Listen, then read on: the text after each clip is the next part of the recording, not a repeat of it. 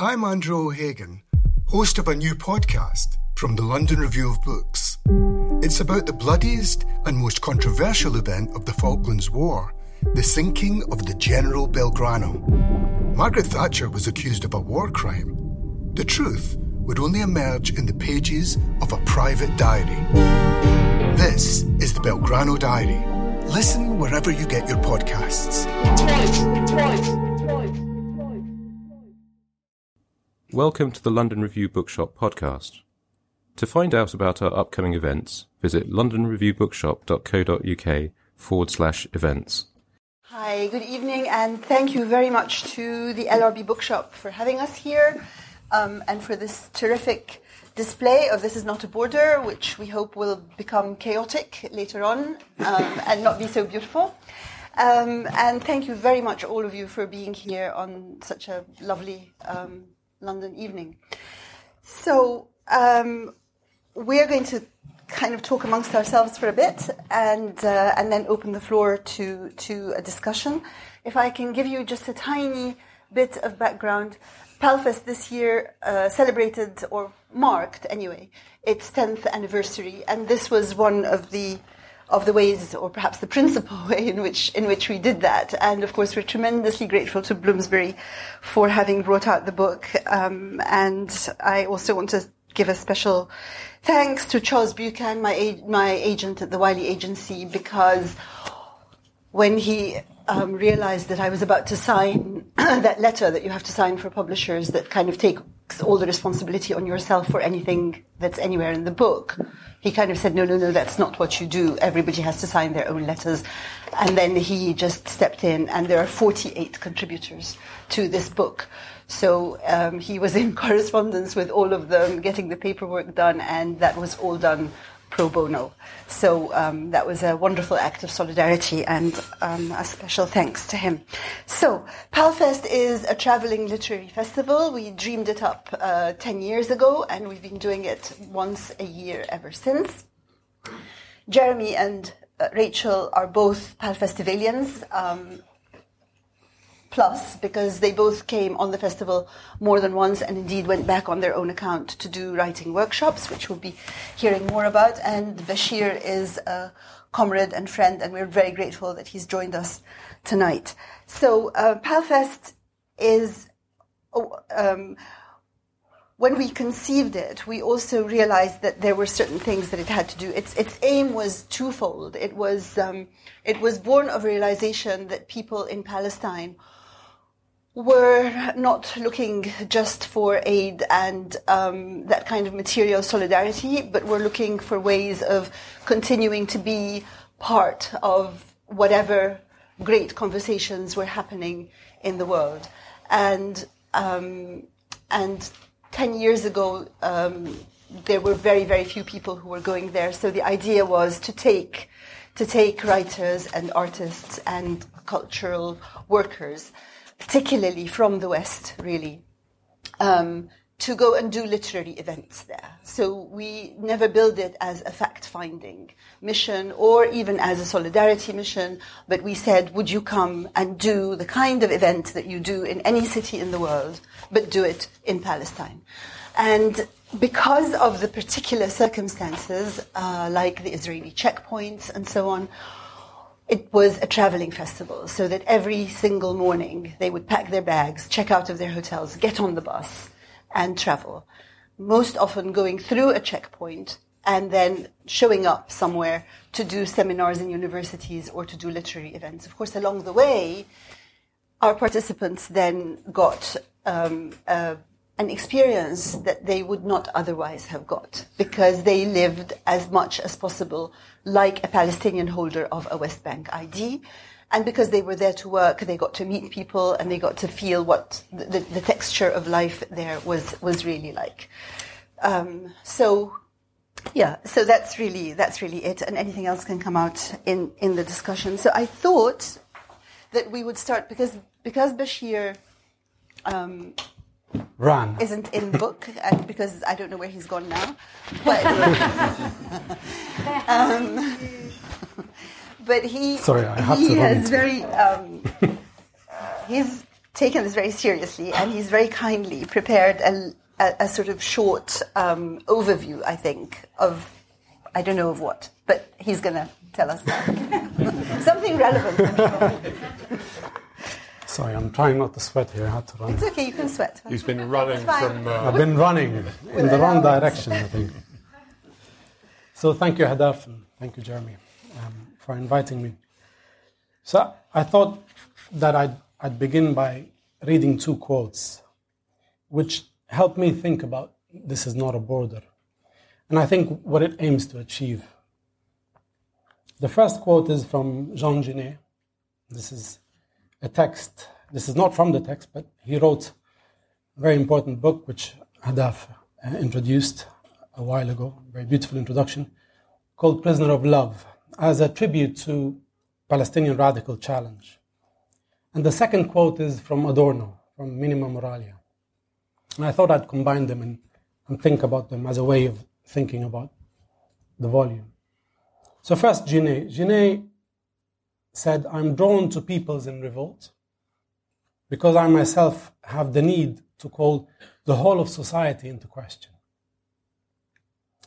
Adorno said, slightly more convoluted style, he said, and there is no longer beauty or consolation except in the gaze falling on horror, withstanding it, and in unalleviated consciousness of negativity, holding fast to the possibility of what is better. So Adorno is always seen as a political pessimist, while Genet is regarded as a sort of a streetwise radical, an optimist who enjoys the music of everyday revolt. But what I want to suggest is that these two positions are not as different as they seem. Both hold out the possibility for a reconciled future. So let me first say what strikes me about what you can describe as Genet's strategy. First, that a celebrated external revolt becomes his own. That other revolutions work themselves back into domestic European ones. And that we share with people we think are different from us a common conception of freedom and reevaluation. What strikes me about Adorno's strategy is its recognition of some core truth of what he would describe as late capitalism.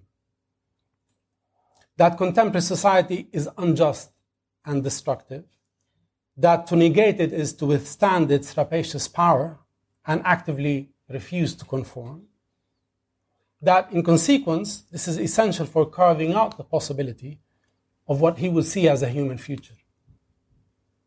So I invoke both Genet and Adorno here because I think they are crucial for formulating strategies of hope and strategies of justice in Israel Palestine.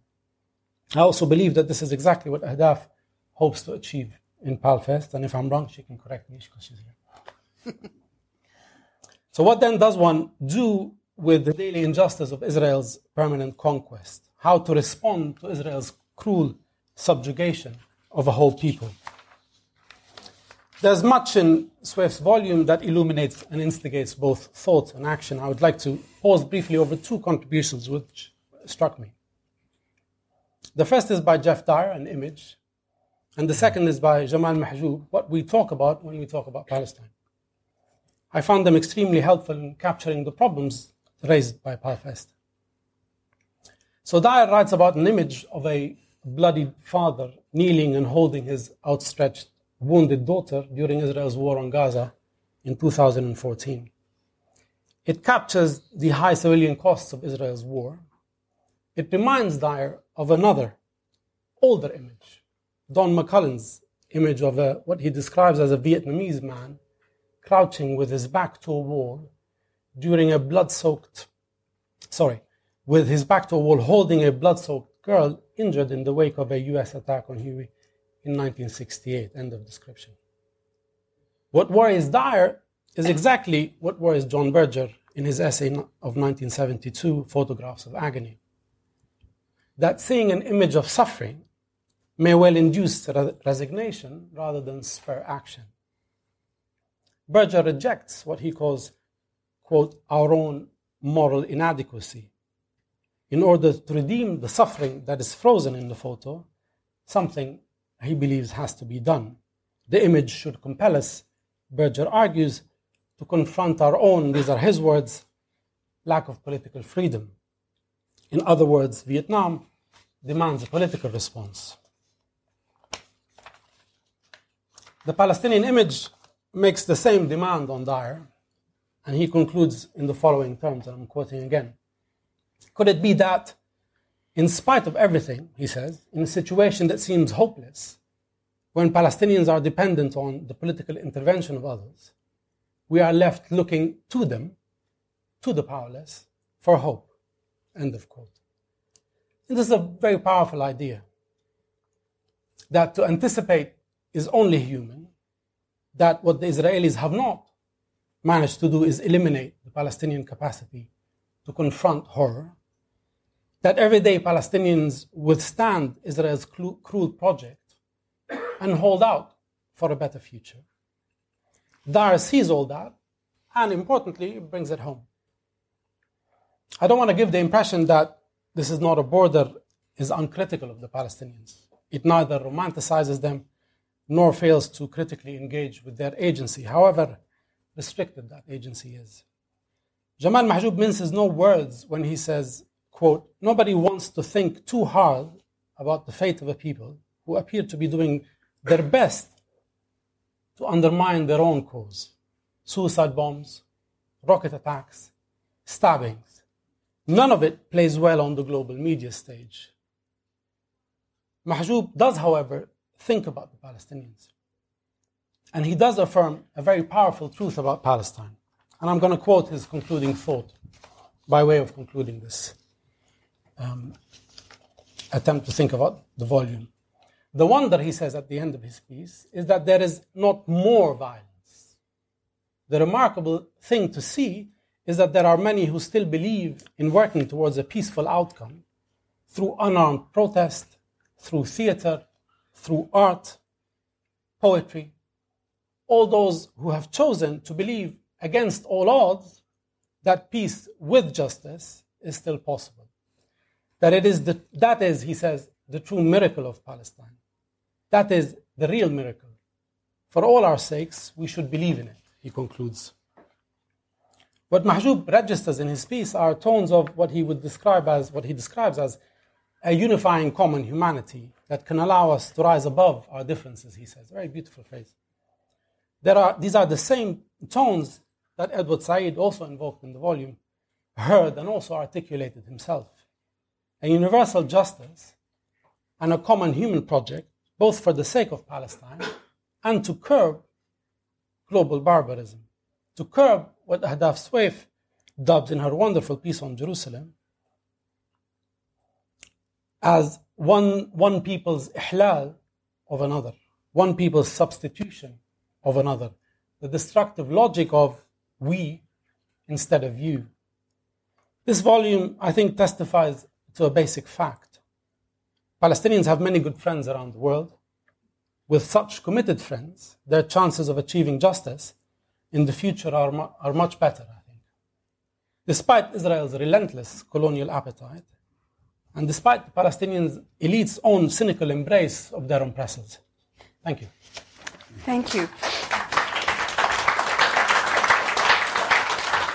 Thank you very much. Thank you. Well, to pick up on one um, on, on, on one um, aspect of uh, Palestinian life or the Palestinian struggle that uh, that Bashir mentioned, I want to turn to Jeremy, um, and um, you, you'll have heard, I mean, the, an expression that's very often used about Palestine and the Palestinians is sumud. And sumud is a kind of, uh, is, is, a, is resilience. Is a resilience that, um,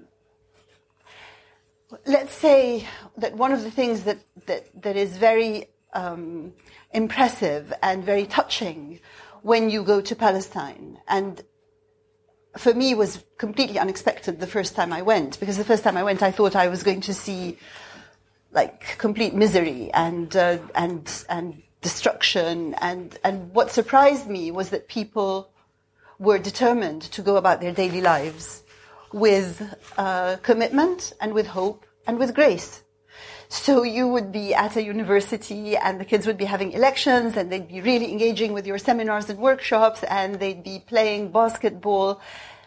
And you just had to raise your eyes and there would be the settlement sort of just in the distance, bristling and waiting. And yet they carried on. And just yesterday, I'm not going to talk forever, but yesterday on Twitter, there were images of, um, of how in Jerusalem a family of uh, street sort of artists and musicians had revived the tradition of Ramadan parties. So after breaking the fast at sunset, they would take music out into the streets and there were these images of sort of hundreds of people following these musicians and singing along. This is in a city that is so embattled and so threatened. Um, and, and that is really quite amazing. So Jeremy, in your article, you've gone back and you've taught creative writing workshops. And um, in one of your pieces, you you, your description of the young people and their engagement with the creative writing tasks that you gave them really, for me, speaks to, to, to that. Yes. Yeah, I, um, I did uh, several years teaching uh, under the auspices of PALFest. But the first time that we got involved in this, I was a guest of PALFest. We were on tour, and each of the writers was asked to give a work, workshop. Actually, actually, we were asked to give them in pairs. Uh, this was at Birzeit, one of them was, uh, and another at Jenin. And Jenin had been through a, a very rough period indeed during the Second Intifada. It had put up a tough struggle. It had also been a place where there was a, a lot of militant and violent action, including suicide bombing, um, and it had taken the consequences. We went to Jenin, uh, uh, um, Robin Yassin Kassab, the novelist, and I, to do a workshop, a writing workshop. And when we arrived and we started talking to the students, we thought originally that we might split them into groups and do some, you know, some kind of writing project or, or activities, uh, um, probably at their instigation. But once we got sat down, the first thing that uh, I was asked, somebody put their hand up and said, do you take personal responsibility for the Balfour Declaration of 1970? it went on from there.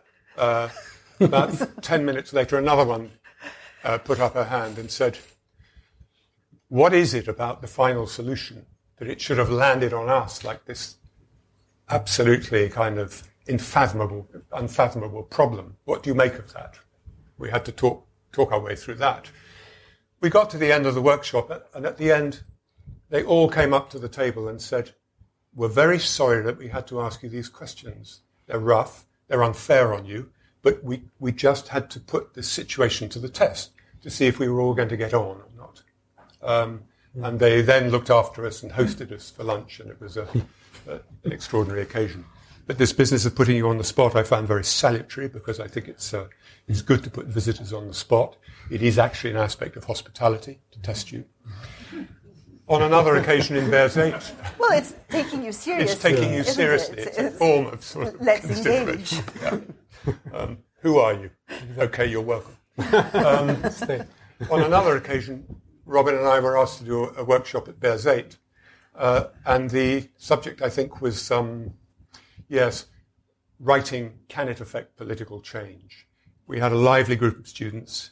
They divided into groups. One group said, "We're going to do a mime. Do you mind that?" And I said, "Yeah, I do mind that quite a lot because it's a, it's a writing project." You know? To which, to which she replied, the leader of the group replied, yes, but we think that silence is a form of language. They then went away to prepare this piece. They came back and there was a raised dais and they were, the four of them were on the dais and they plunked down a rucksack in the middle of this stage and began to kind of move around it quite gingerly, go up to it, inspect it, appear to talk to it. You reminded me they they wrote inscriptions on it.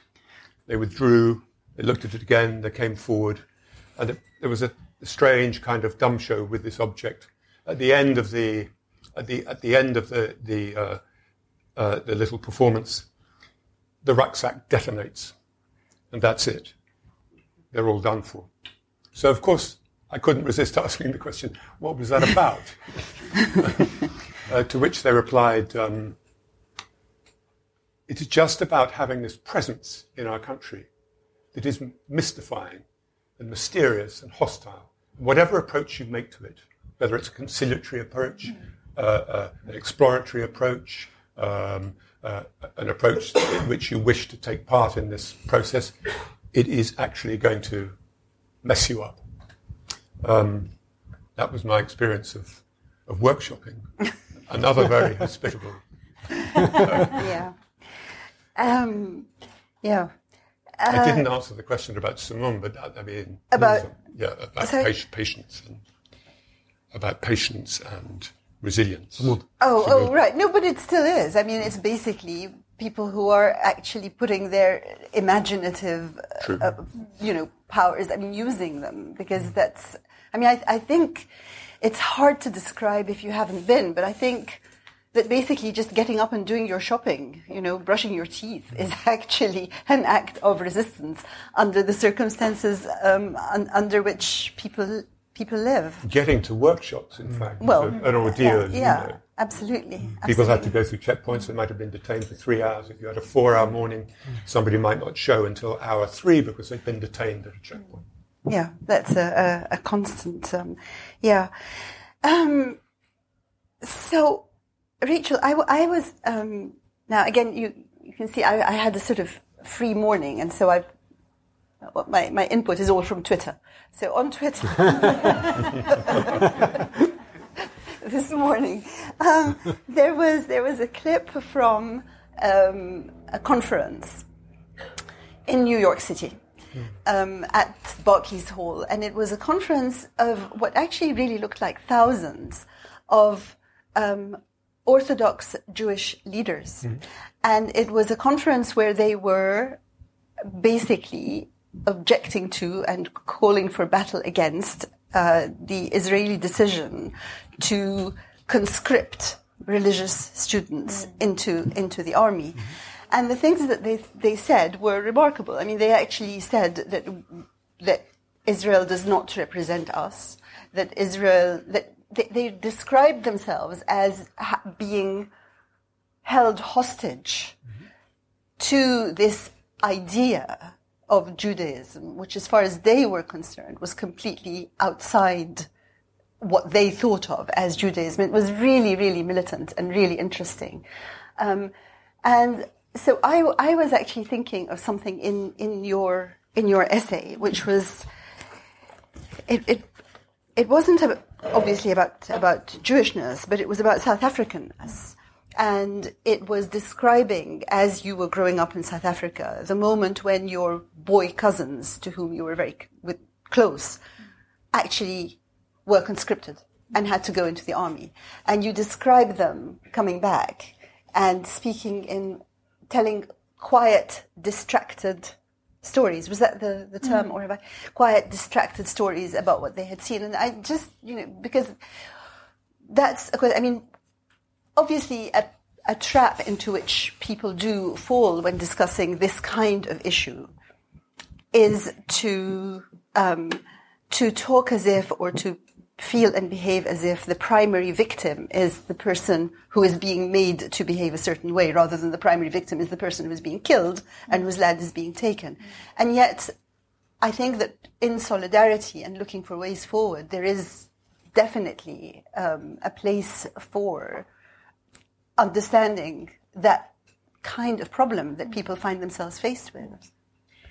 Well, there, there has to be, and in relation to what you know, what Bashir was looking at in, in, in both of those pieces, the question of of needing to be so attentive to where where do the where do the fault lines open up, where do the spaces of of hope and light sort of flash, and then what what can they connect with? And we've got into such a, um, a such a, a, monumental and, and, and, and, and sedimented place that thinking about internal dissent and, and the repression of not, not just political, sort of, if you like, active leftist political dissent, but but also where people take their their misprision and their awareness of, of, of what's wrong in a culture that they're that they're living inside of. Mm. And I think that between two was it 2009 when we when we yeah yeah between 2009 and and and and over that period of time until now. I mean, when I was writing my piece, I was trying to just really sort of take in all those changes that had happened.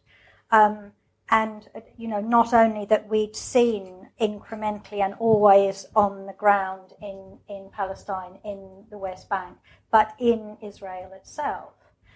And I think that the the that specific question about, if you like, the Bush War, about the young soldiers, about conscription, mm. um, for me, and the, and the South African analogy and we have to, of course, always be very particular and careful and examine and investigate and probe any analogy to make sure that, it, that it's correct and, it, and it's not lazy. But in this instance, my memory um, was very distinctly of those boy cousins. And I didn't grow up in a politically dissident or oppositional family at all, quite the opposite. And one and, and what happened within the culture when you were children is that when the boys and it, initially it was boys, much to my embarrassment.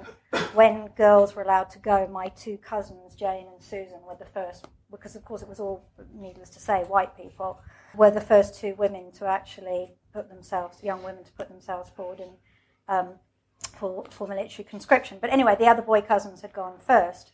Um, and, and, from, and when that happens, um, that becomes a, a, a first point where the the awareness that, that something in a culture that is heavily censored um, and uh, where, where the boundaries are very heavily drawn, that you start to get this sense of there's something wrong. And I mean, in the intimate sphere, in the family, so that you have you have these cousins, you have these you know these people very close to you coming back and very disturbed, and because also they've been they've been to places they shouldn't have mm. been to because the idea is that you should not be going over. As you'll remember, of course, the whole point was that nobody was going over the borders. Nobody was actually going into Angola. Nobody was going into other territories to fight.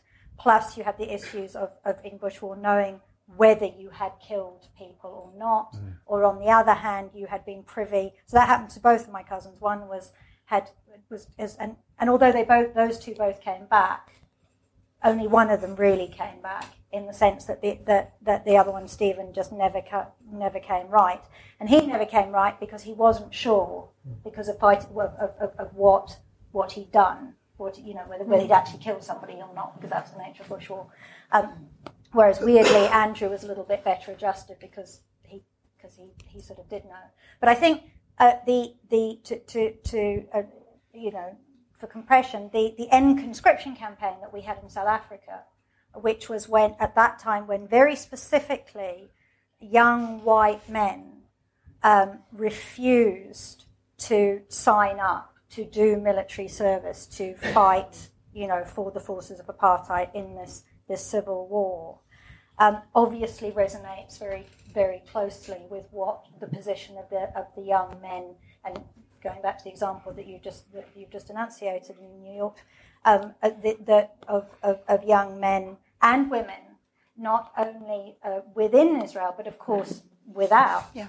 Um, a, a, you know, experience in, in, in terms of, of, of, of, military conscription, and as we can see with, with, with breaking the silence and and uh, and initiatives like that, it just becomes a place um, where where that where that fault line opens up and may therefore become a conversation, you know, with, with something else. But I think the other thing to go alongside that, if I may, is just the absolute clarity of the effectiveness and importance of boycott as such an as such an important tool of of non-violent resistance because it's it's we have so few tools at our disposal um, that we can act enact productively, that, that, are, that are peaceful, that do not kill. Mm.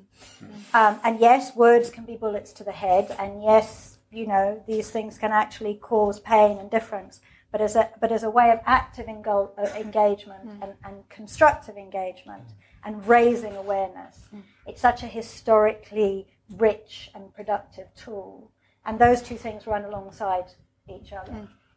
Well, speaking of tools, tools of resistance, and to, and tools of trying to make a difference, I guess I mean Palfest was was born of the wish to try to make a difference. Um, and the people who were involved at the very beginning, myself and Brigid Keenan and uh, Victoria Brittain, were all writers, and we had all spent a number of years writing about the Palestinian issue. And alongside that, and, and, and you know, speaking in church halls and whatever, um, and alongside that, we were like, so what more can one do? you know, the, the, the, sort of the wish to engage actively and try to make a, a difference on the ground. And out of that was, was, was born the idea of creating a literary festival and therefore sort of like trying to amplify whatever it was that we were trying to do. And of course, and, and, and Palfest was very much also born of, um, um, of the idea that Edward Said put forward when he spoke of confronting confronting the the the the violence the violence what was it the power the power of um, the power of violence with the power of culture. No I've got it wrong but um, it's gone out of my head. With the culture of with the, with the power of culture. The, the power of culture confronting the culture of power. Mm-hmm. yeah. And there was and I, I just want to find one more quote from him here where he spoke in the Reith Lectures, 1993. He says, Certainly, in writing and speaking, one's aim is trying to induce a change in the moral climate, whereby aggression is seen as such, the unjust punishment of peoples or individuals is either prevented or given up, and the recognition of rights and democratic freedoms is established as a norm for everyone, not invidiously for a select few. And so even, and, and I guess that even though, I mean, we went out and we made the Palestine Festival of Literature, we then again turn around and use writing mm. as our primary, primary tool. Um, yeah. So I'm not, I'm not sure. I mean, we're struggling actually. We've called a, a sort of a halt on Palfest for a year while we try to think of what more we can do and how we can use it um, and use the capital that it has accumulated in perhaps ways that are bigger and and more effective. And we're kind of like opening the door for um, ideas um, that anyone comes up with to to to think with us about about what more can people whose work is within culture, what more they can do to be more effective in mm. in changing a situation. And actually, it is really even quite hard to to write about this the situation because there's always so much more than you can put into mm. something that people can read. And also, as you're writing, things are happening. So as you're writing about about something. The, the, piece I wrote here was about is about the Masjid al-Aqsa, the, the, the noble sanctuary, the Dome of the Rock, and so on, and what's happening in it. And as I'm writing it, there is constant news yeah. streams of um, aggressions against it, of uh, closing downs of it, of fighting, mm. just on and on, as well as, of course, sort of news about the imminence of the building of the third temple, which basically means the blowing up of the Dome of the Rock and so on. So you, are sort of, this is all happening. It's all very dynamic, uh, but you have to have a moment of stillness out of which mm. to write something. Um, so I'm just going to take it back to Jeremy for a moment because there's a strategy that particularly interested me in the way the, the first essay that we have for you here, um, you describe the bridge you describe the Allenby Bridge. Mm. And uh, the Allenby Bridge or the King Hussein Bridge is our point of entry always into Palestine because as we travel. There's never been a faster or easier way to start your weight loss journey than with PlushCare. PlushCare accepts most insurance plans and gives you online access to board-certified physicians who can prescribe FDA-approved weight loss medications like Wegovy and Zepbound for those who qualify. Take charge of your health and speak with a board-certified physician about a weight loss plan that's right for you.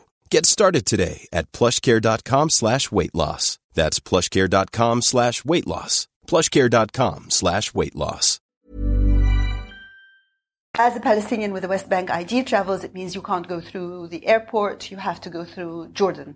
And so you have to go through Allenby. And so that's always the first point where people actually sort of like come face to face with um, the facts of, of the occupation. And it looms large in people's writing.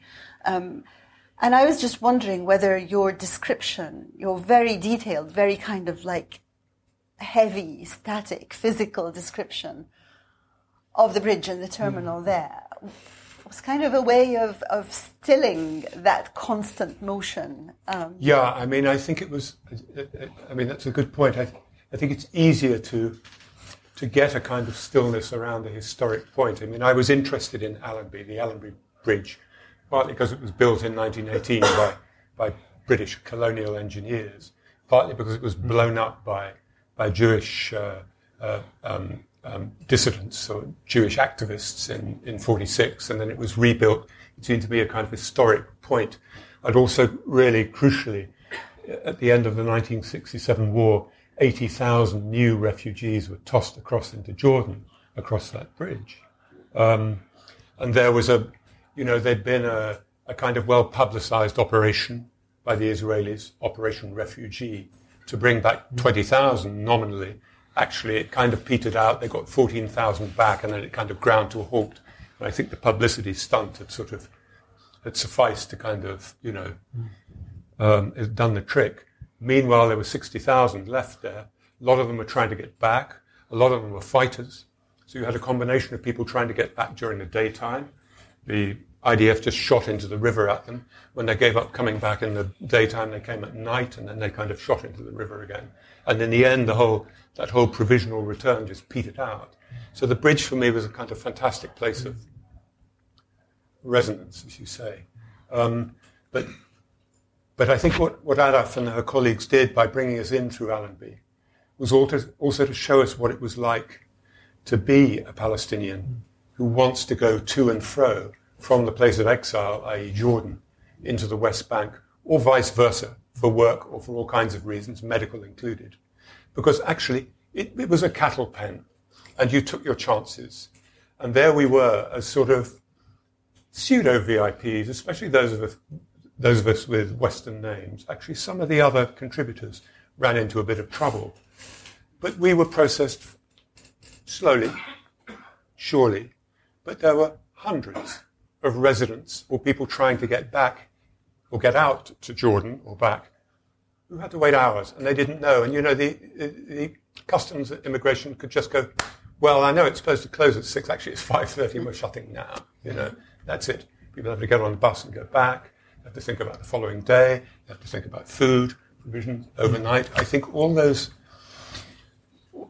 that is also a kind of static situation, isn't it? Mm. If that's what you're, if that's what you mean, it's quite easy to get a hold of.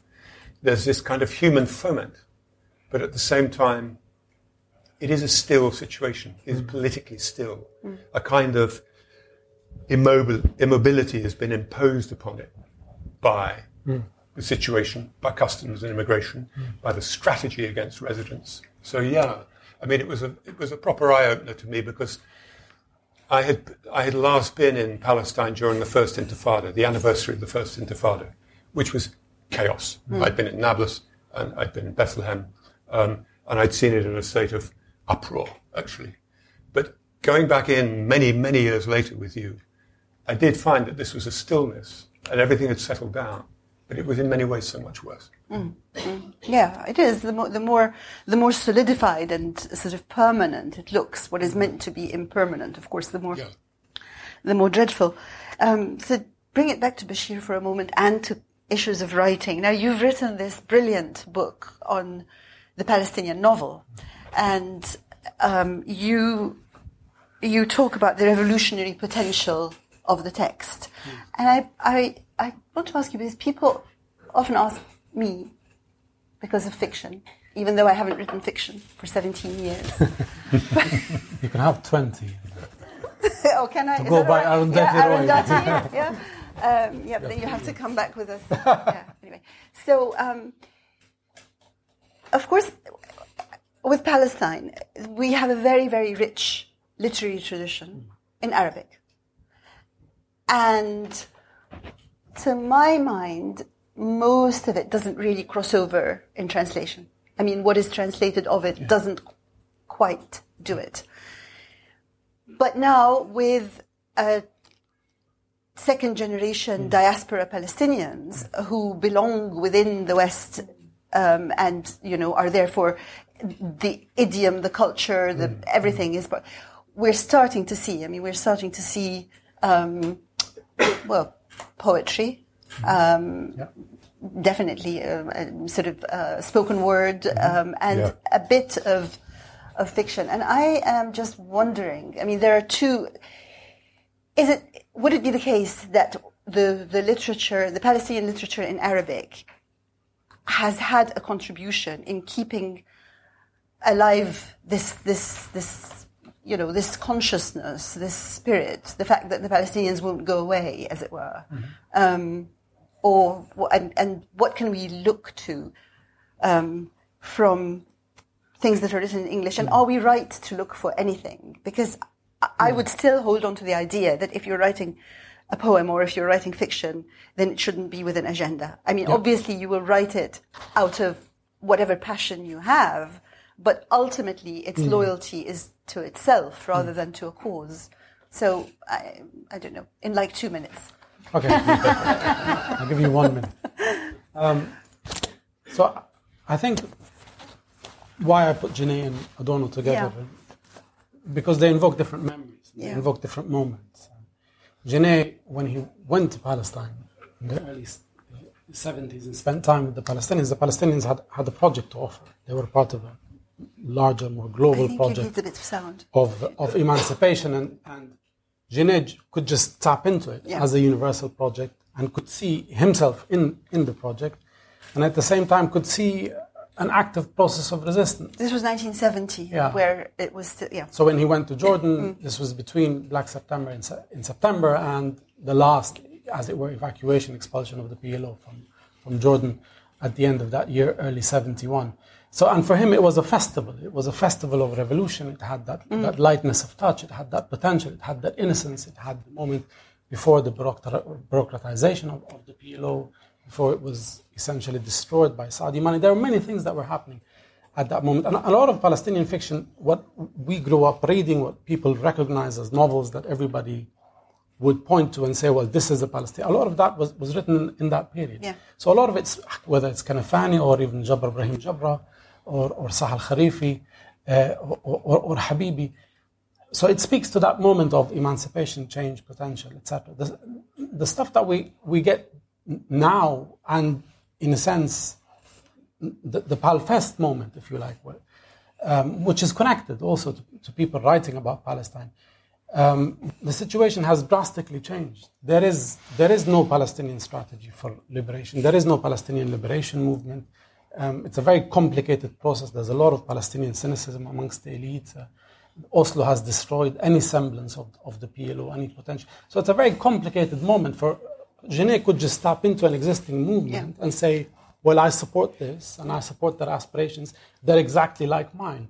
The complexity of the, if you want to call it the Palfest moment or, or solidarity work now, even for Palestinians who live outside and look at uh, occupied Palestine and, and want to engage with it, is, is how do you bridge that gap? How do you measure that distance when there's nothing that you can, or very little, not nothing, very little that you can tap into and, and join? Mm. And I think that's the complexity of, of solidarity work now. It's much more, I think it's much more difficult, but, all, but hence much more important to be able to see through all the problems that Palestine presents, whether the, ri- the rise of Islamic fundamentalism, whether it's the, the factionalism, mm. whether it's the division between Gaza and the West Bank, whether it's Oslo. Where is this Palestine that, that one can aspire towards politically and, and, and join? And I think that's the way part of the some of the pieces resolve this problem are, are, are, are compelling ways. And I think everybody faces that, whether it's the outsider coming in, trying to connect with that Palestine, or it's the Palestinian who was born in, in America and is trying to write a novel about Palestine. Mm. You have to measure, be able to measure that distance. And it's a very difficult thing to do. I, Yeah. I don't envy people who try, who sit in New York and try to write a novel or a Palestinian novel out of Brooklyn. I don't envy them. I think it's very difficult. I don't know if they're very successful. I think that you I know. think it's very. Yeah, I think you're completely right. But I do think that when you say there is nothing to connect, you're you're right. But in fact, what there is to connect with is much more visible and much more felt when you're there, because because when you're there, you see how all the young people are fed up with both the Palestinian Authority Yes. and with Hamas. And what they want is they want some kind of unified leadership. And what they want, actually, and what they keep talking about and trying to make happen, but it hasn't quite happened yet, is to create something like a contemporary PLO, a body that represents the Palestinians in the occupied West Bank, the Palestinians within Israel, and the Palestinians in the diaspora, and can speak for all of them, and that it would be out of out of such such a body, such a mm. representation, that a real and viable policy could appear. But meanwhile, of course, I mean, the, the one unified thing really is the call to BDS, which is, you know, what Palestinian civil society put out in mm. 2004, and and uh, which is um, in a, a very very uh, thoughtful and very nuanced actually tool, as as you mentioned. So I'm not going to proselytize for it here, but. Um, but it's really, really worth looking up, and obviously we'll I'd be happy to answer questions um, about it if anybody has them. I'm going to open the floor now. If anybody has comments, questions, anything, a poem, anything at all that you want to A mime. um, come up with, a mime, yes, a rucksack that you want to put in the middle of the floor. And but so as you're gathering your thoughts, I will just tell you about a review that appeared today of uh, this book. We're hoping for reviews, of course, but anthologies, anthologies are hard to. I mean, editors don't very often give them space. But this review came out today in uh, Mada Masr. That's M A D A M A S R. And that is a website. It's a, a, a very, very uh, credible, important, young, and radical news website that comes out of Egypt. And that is now one, it was the first one that um, over the last three days the regime in Egypt blocked. Um, we now have 62, as of this morning, the Egyptian regime has blocked 62 news websites, but Mada Masr is one of them, and they have found ways of still uh, being out there. And there's a review in it of, of this book and others, and they call it Passionate, Ramshackle, Strange, and Funny Volume, which I think is lovely. Yeah. Yeah. Sounds like the Palmos bus. Yeah, absolutely. So, um, yeah, okay, your turn. Yes, absolutely. Please, on the left. Are, are you in touch with the um, Olive Tree uh, charity from City University? Because they do writing courses and and they've had a lot of experience for many years. Right. And I think it would be interest. You know, I could I could put you in touch if you like. Uh, thank you. Yeah, that would be. I'll- I'll yeah. Okay, uh, that would be great. What we, um, I mean, obviously, it's very good to be in touch with people who do the, you know, sort of like relate, related things. Um, so, so yes, but but another thing is that it's really good to have lots of people doing, doing lots of things as well. So yeah, but yes, please do, absolutely, yes, yes. Uh, okay, there are one, two, three, four. Thank you. Uh, thanks for a very interesting panel. Um, my question was just whether you could explain the title a little bit. This is not a border, just say a bit about that, and also how you chose your contributors. I think you said there were 48, but how you, you know, chose them, and yeah, just a bit about that Sure. would be really interesting. Okay. Okay. Uh, do you want to just, shall we just take lots and, yeah? Who was to uh, here? Just a wider question. Bashir said something. You said something about you know Palestine's always had a lot of friends abroad, one way or another. And thinking about acts of solidarity, have we really made any difference? I think the Palestinians have been incredibly gracious always, and, and so obviously pleased to have the links and solidarity. But I feel under the surface, some of them would like to ask us, why haven't you made, over these decades, you're empowered people in your own societies, why haven't you influenced the moral climate in your own countries which has shaped this? Um, you know, you've been nice people, but perhaps you've been fairly useless. I just wonder if you could comment on that. and at the back? Two at the back. Um, about four months ago, the MLA, that's the Modern Language Association of America, um, uh, balloted its members to see if they agreed or would agree with a, a cultural boycott of um, Israeli universities. And um, the, the result of the ballot, regrettably, was that uh, most people rejected that idea because they said that the intellectuals were one hope that the Palestinians had of um, finding their, getting their rights. Now, I contributed to this um, in writing. They didn't actually put my contribution on the um, on their summary. But uh, I, I, I, I, taught in South Africa at the University of Witwatersrand in 1974, and um, I must say the the um, resistance to apartheid was pretty supine, and I don't think that the intellectuals or the academics had much effect on, um, on, on the ending of apartheid in South Africa. It was it was the boycott, as you said. Yeah. Um, now, I'd, I'd, just be interested to know what uh, the, what the panel thinks. About this, this question of whether the uh, what what is the contribution of, of Israeli academics to Palestinian freedom? Mm. Thank you, thank you very much. And the last one back there, yeah? Yes, I simply wanted to ask, well, first of all, thank you for the presentations and thank you for what you're doing. But I just want to ask Jeremy what you said when the young person put up, two people put up their hands. One, do you take responsibility for Balfour? And two, why have we had to take responsibility or be landed with the results of the Shoah or the Holocaust? I just would love to sort of eavesdrop on that. okay, so let's let Jeremy go first on yeah. this. That's a straightforward.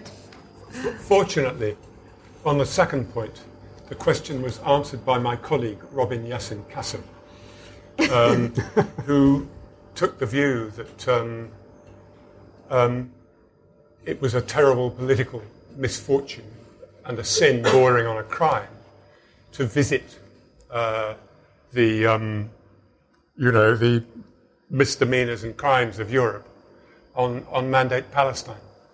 Um, and that um, we shouldn't get into a discussion about the veracity or not of the final solution, because that would perhaps be another possible way to take one's anger about Jewish settlement in Palestine. Would be to would be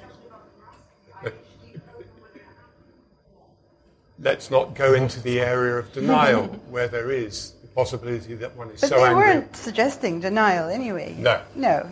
I mean, that was, yeah. The, second, the first point, um, I answered by saying I feel responsibility for it. But it was 1917, so I was powerless then to affect it. Um, but I sympathise. You're wearing well, Jeremy. but I sympathised with the um, uh, you know, with, with the remark put to a British citizen, subject, sorry, we are subjects. Um, um, yeah, we do bear a historic responsibility for it. And what are we doing about it? That's the good question that you've put. Well, you, you know what? I mean, I think I. I mean, England is, or Britain, is one of the countries that are where people are most active in the boycott, divestment, and sanctions movement. And I think people are very, very aware of that. Mm. Um, and, and so, whether people show solidarity because of a sense of the great injustice that's being done somewhere across the world or because they have an awareness of Britain's colonial past, whichever it is, it is, it is a solidarity that is needed and that is welcome. Um, and then, of course, people who say, well, you know, what is it with, you, you know, I mean, I, I'm tired of feeling, being made to feel guilty, that's all in the past. Well, okay, fine, that's, that's their um, attitude, and you're, you know, probably not going to change it. And, and there we are. So, if I could, I know that this question was addressed to Bashir, and I'm going to let him answer it, but I do want to say that actually, I don't think it's true that I know exactly what you're saying about have we made a difference, and we, we're always asking ourselves that. I mean, I, I will say, without wanting to sound at all grandiose, that I've been an activist on this issue for 17 years and everything has gotten worse. You know, not meaning that I could have made it better, but meaning that it is very possible to lose heart. But I think that we don't know how fast the process would have gotten worse and worse and worse if it hadn't been for the kind of like a bit of a breaking power of, of what is happening outside in the world. And I think that the sense of the sense of the, the sort of the, the, the war, the, the battle for the hearts and minds, the sense that that has been, has been won, that you can have sort of thousands of people coming out for Palestine, that you can have all those hundreds and hundreds of young Jewish people in New York demonstrating in front of the AIPAC convention mm-hmm. uh, last month. I think that is all tremendously important, and I think. I think it does make a difference. It certainly makes a difference to people's feelings and people's perception of themselves as they resist what is being done to them. And I think it does help them to carry on resisting. And I think that I think that if you believe in if you believe at all in, in public opinion and in sort of something like what the spirit of the age permits and doesn't permit, then you just have to put your your hopes in that because otherwise what do you do? It's very hard and I was just telling my colleagues a story about Ray, um, a friend in, in uh, Jerusalem who is with the UN and who's been with the UN for 20 years. He took me around in 2003 um, and he continues to take Palfest on a tour of Jerusalem to show us what's been happening. And the last time he said to us that one of the places, one of the places that he always used to stop and take people in and show them like the view and, and where lines were being drawn and so on was a, was a convent. And the last time he went there, the Mother Superior had said to him, I don't want to see you again. You've been coming here for 10 years and you've been bringing people and you've been talking and they've been talking and everything gets worse and we are tired of this and don't come back. So that is a kind of, that is the kind of reaction that you were thinking of. But I, I sort of think that, that almost that it isn't our place to ask whether we're making a difference, that you have a position and that position is the right one, and you are honor bound to carry on acting in that position and to hope that it will make a difference. And when things change, they change quickly. So things can grow very, very, very slowly, and then there comes a moment when a big change happens. And that is what we have to hold on to, I think. Um, so, yeah. Um, on the uh, issue of the title and the contributions, the title, This is Not a Border, is because when you're traveling in Palestine and starting from when you go in uh, over Allenby, you're constantly faced with obstruction. You're constantly faced with checkpoints. Or, I mean, when I was coming out this time, as I was driving from uh, Ramallah to Allenby again, a journey that should have taken 40 minutes took three and a half hours because at two places along this straight road, um, an Israeli army jeep decided to turn itself into a flying checkpoint. So these two teenage Israeli soldiers were just stopping all the cars. And so basically, I made it, but other people didn't. So, and once when I was with my UN friend and we were stopped, and he was like, this is not a border. Why are you stopping us here? Is this an international border? Um, and so often, I'm not so often, I mean, you're within the West Bank, and so these checkpoints and the wall and the barbed wire is not even between Israel and the 48 and the territory occupied in 67. It is within the West Bank. So you're constantly coming up against these things where, you know, you say this is not a border and, and and also, I mean, the dream when to go to a little hobby horse with the Egyptian Revolution 2011. I mean, one of the one of the dreams of the young people that just became very, very kind of clear at that point was this issue of borders about sort of like why should we have borders? So techies across the Arab world were kind of setting up offices in each liberated capital. I mean, Taman, it's horrible what has happened to them now. Damascus, uh, um, you know, uh, Trablus, Cairo, to say that um, that we want a world without borders, kind of thing. So this is not a border kind of speaks speaks to that. And the contributors, it was very hard. It was really, really hard because there are 150 people who have been on Palfest. That's not counting our Palestinian hosts.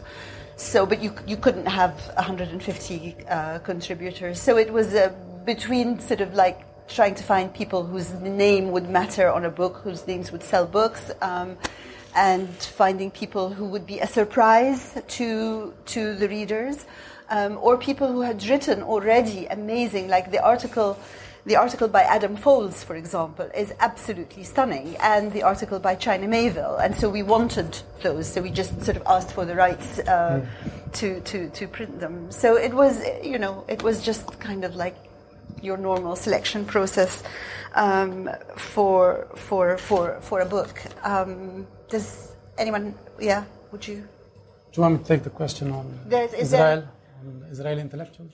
Oh, the Israeli intellectuals. Do you, Okay, well, you go ahead and then I'll say something. Yeah, yeah, sure. Okay. So, so just so, so two things. The MLA. About, yeah, the two, yeah. two things about that. I mean, um, in terms, just quickly dealing with the South African example, what, what was your discipline? What were you teaching at this? English literature. Sorry, is that what you? Yeah. Okay. Well, maybe if you'd been, I mean, no disrespect, that's also my discipline as well. Um, but first of all, it was it was post Rivonia, as you know, everything had been smashed what the, the situation was very bleak. A lot of sort of intellectual capital, if you like, had come, indeed was in this very city and other, and other parts of the world. Um, and also, what was then the Witwatersrand was quite a different political and intellectual place than even the Western Cape at that time. And probably, um, as we now can tell from books that are on the shelves around here, a lot of the intellectual resistance came from people who were in the law um, and particularly who were interested in or, or, who were dedicated to human rights law. So there might have been some disciplinary issues, uh, uh, just as there are now. Like we can see that, that some, there are some brilliant Israeli intellectuals who, who are very, very resistant uh, coming from science. Really, really important voices coming from science. Um, on the point of, uh, before Ahdaf uh, responds to that, on the point of, of the MLA decision, I'm just going to reflect back on what our responsibilities are in terms of the BDS movement to be nimble and responsive and to think about different forms and strategies of policy. And just a reminder that, we, that and you know, I'm quite well positioned to say this. You know, the South African cultural and economic boycott was tough and it was clear, right?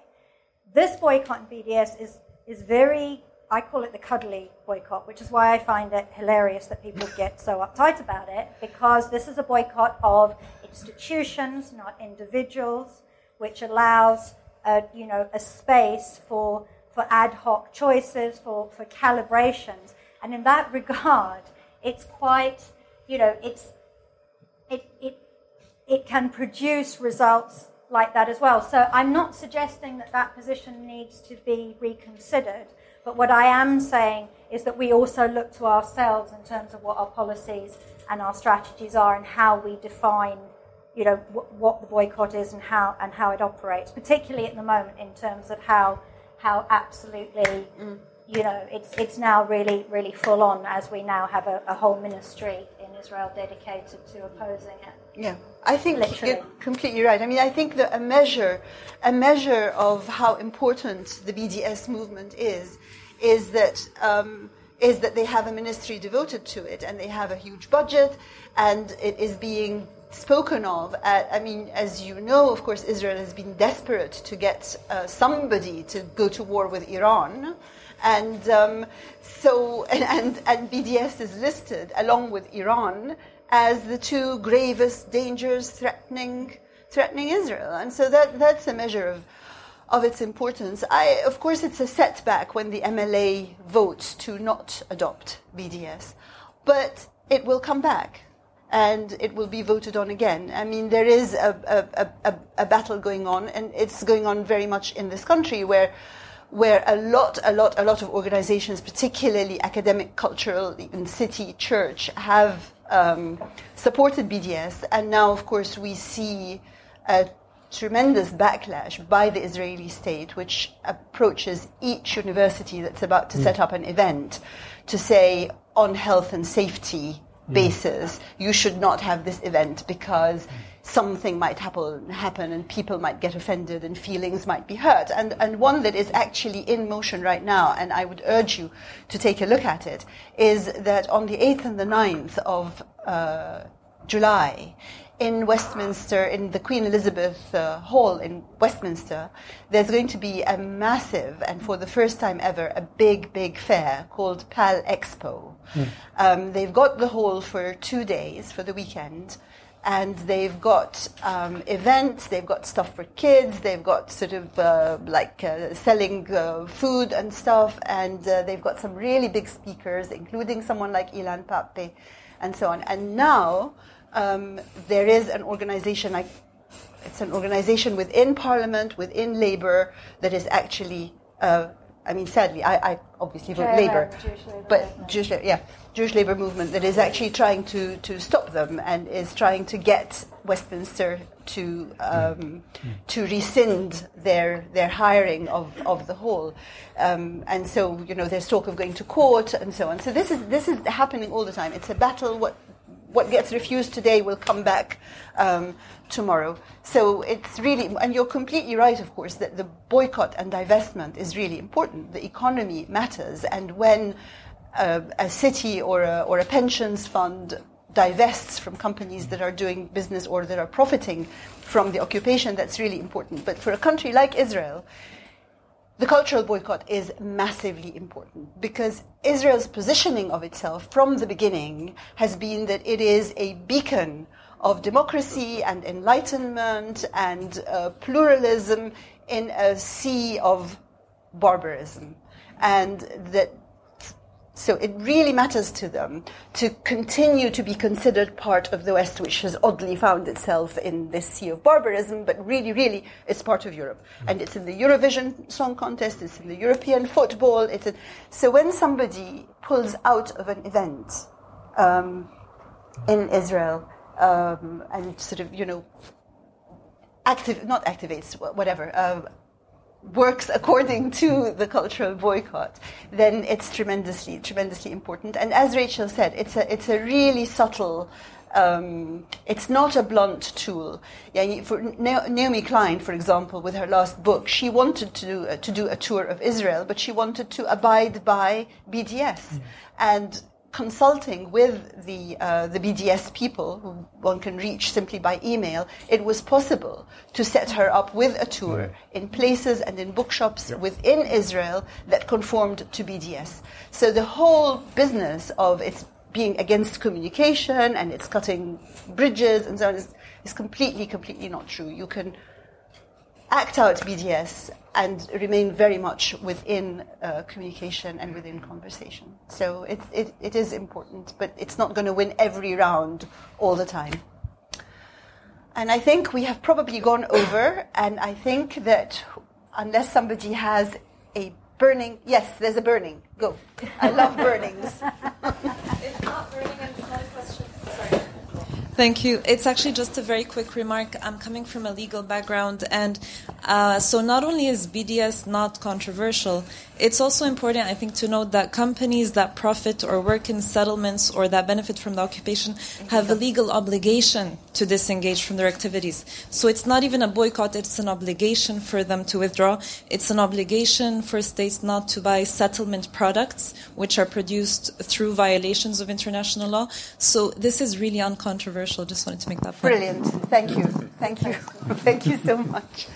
Okay. So thank you all for being here, and thank you to the LRB Bookshop, and thank you to my friends and colleagues. And if you come and buy the book, we'll sign it. Thanks for listening. To find out more about London Review Bookshop events, visit londonreviewbookshop.co.uk forward slash events. Hi, I'm Daniel, founder of Pretty Litter. Cats and cat owners deserve better than any old fashioned litter. That's why I teamed up with scientists and veterinarians to create Pretty Litter. Its innovative crystal formula has superior odor control and weighs up to 80% less than clay litter. Pretty Litter even monitors health by changing colors to help detect early signs of potential illness. It's the world's smartest kitty litter. Go to prettylitter.com and use code ACAST for 20% off your first order and a free cat toy. Terms and conditions apply. See site for details.